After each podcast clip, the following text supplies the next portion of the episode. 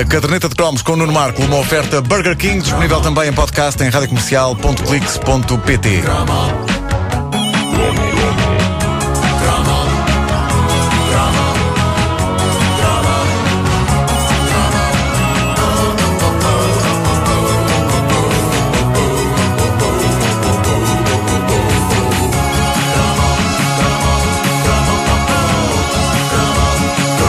Ontem falámos do mítico Vamos Jogar no Totobola, o famoso mini-programa de televisão que falava de tudo menos de futebol e que apresentava uma sugestão de chave da semana para o clássico jogo do 1x2. E a propósito disso, um ouvinte nosso, o Rui Paredes, enviou para a página oficial da Caderneta de Cromos no Facebook um depoimento que merece que façamos aqui uma edição Totobola parte 2, o regresso. Bom, ou seja, para continuarmos no imaginário dos cromos, este cromo do Totobola é daqueles que vinham nas cadernetas em duas partes, que se colavam.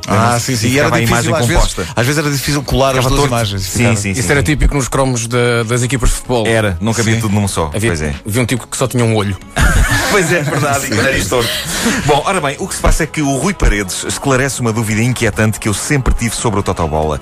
O que é que se passava nos bastidores do Totobola? É preciso ver que, no auge da popularidade do Totobola, na era dos boletins de papel, os computadores ainda não eram assim tão comuns e muito trabalho ainda tinha de ser feito à mão por pessoas com generosas doses de paciência. E a mãe do nosso ouvinte Rui Paredes era uma dessas pessoas. Este homem presenciou o que se passava nos bastidores do Totobola com todos aqueles boletins entregues por nós. Não só presenciou como fez parte disso. Ele também tinha a sua função e isto, meus amigos, é um relato precioso. Vamos aqui lê-lo. Diz o Rui: a minha mãe trabalhou durante muitos anos no departamento de jogos da Santa Casa da Misericórdia de Lisboa. Esse foi também o meu primeiro emprego. Vocês sabiam que os boletins do Totobola eram todos conferidos à mão por cerca de 100 funcionários que se reuniam numa sessão extraordinária que chamavam o escrutínio?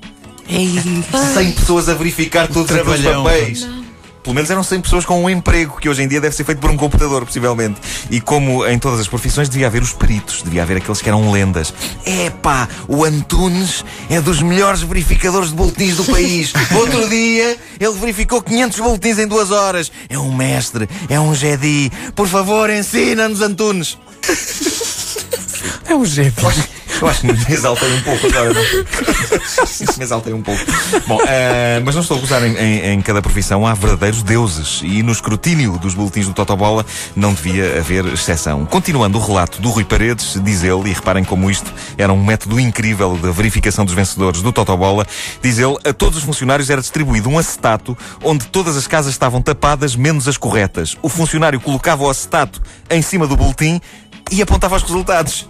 Isto, meus amigos, isto é old school. Isto é tecnologia... Isto é incrível. Agora, a parte mais extraordinária é precisamente a parte em que o Rui, menino e moço, entrava em todo este processo. E é uma coisa que prova, como já havia naquela altura, uma consciência ambiental e, ao mesmo tempo, uma ironia poética no desfecho de todo este processo mágico a que se chamava Jogar no Totobola. Diz o Rui: o meu trabalho era o mais interessante. No final do escrutínio, todos os duplicados iam para um depósito a que chamavam a Casa do Papel. E era aí que eu trabalhava. Ensacava os duplicados em sacos de rede, que eram recolhidos à quarta-feira por um caminhão da Renova. Ou seja, os duplicados serviam para reciclar e fabricar papel higiênico. Epá, peraí, foi isso que aconteceu aos boletins de Totobola?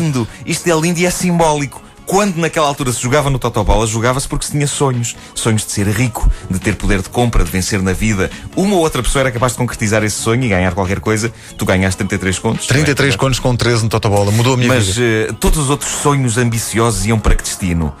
Para limpar o lugar onde o sol não nasce. É uma espécie de moral da história e é uma reflexão extraordinária sobre como tudo é tão relativo. Nós limpávamos a duplas e a triplas. Sim. Daí, quando tu a falar em folha dupla... É isso. É disso, vem daí. E isto leva-me, com a ajuda desse grande guitarrista que é Vasco Palmeirim, voltar a assumir a minha personalidade de artista, Markl in the night, in the mornings. E desta vez um lado mais acústico. Ok. Coisa mais intimista. Sim, vou rematar esta edição da Caderneta de Cromos com um número musical que resume tudo isto de forma espetacular. Vamos lá ver se não faz. Lembras-te o tom? Não. Acho que sim. Bora. É uma balada. Totobola 1x2, 13 vezes e depois... Depois aquele papel vai servir para limpar o Zé Manel e o António, 1x2, e a Aurora, 1x2, todos se limpam, 1x2, ao Totobola.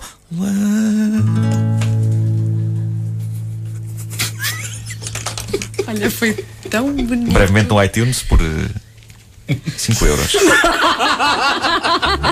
Não quero ver talvez o preço. Caderneta de cromos com o Nuno Markl, uma oferta Burger King, disponível em podcast para ouvir quando quiser. Você não acha que eu já começo a ter um corpo de obra, tipo um cânone, uma coisa que já justifica quase um álbum? O Top Génios. Sim.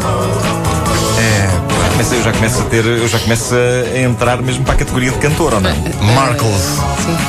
No Ótimos Alive ou no TMN Sudoeste vai ter que avançar. Markls ao vivo. A não perder.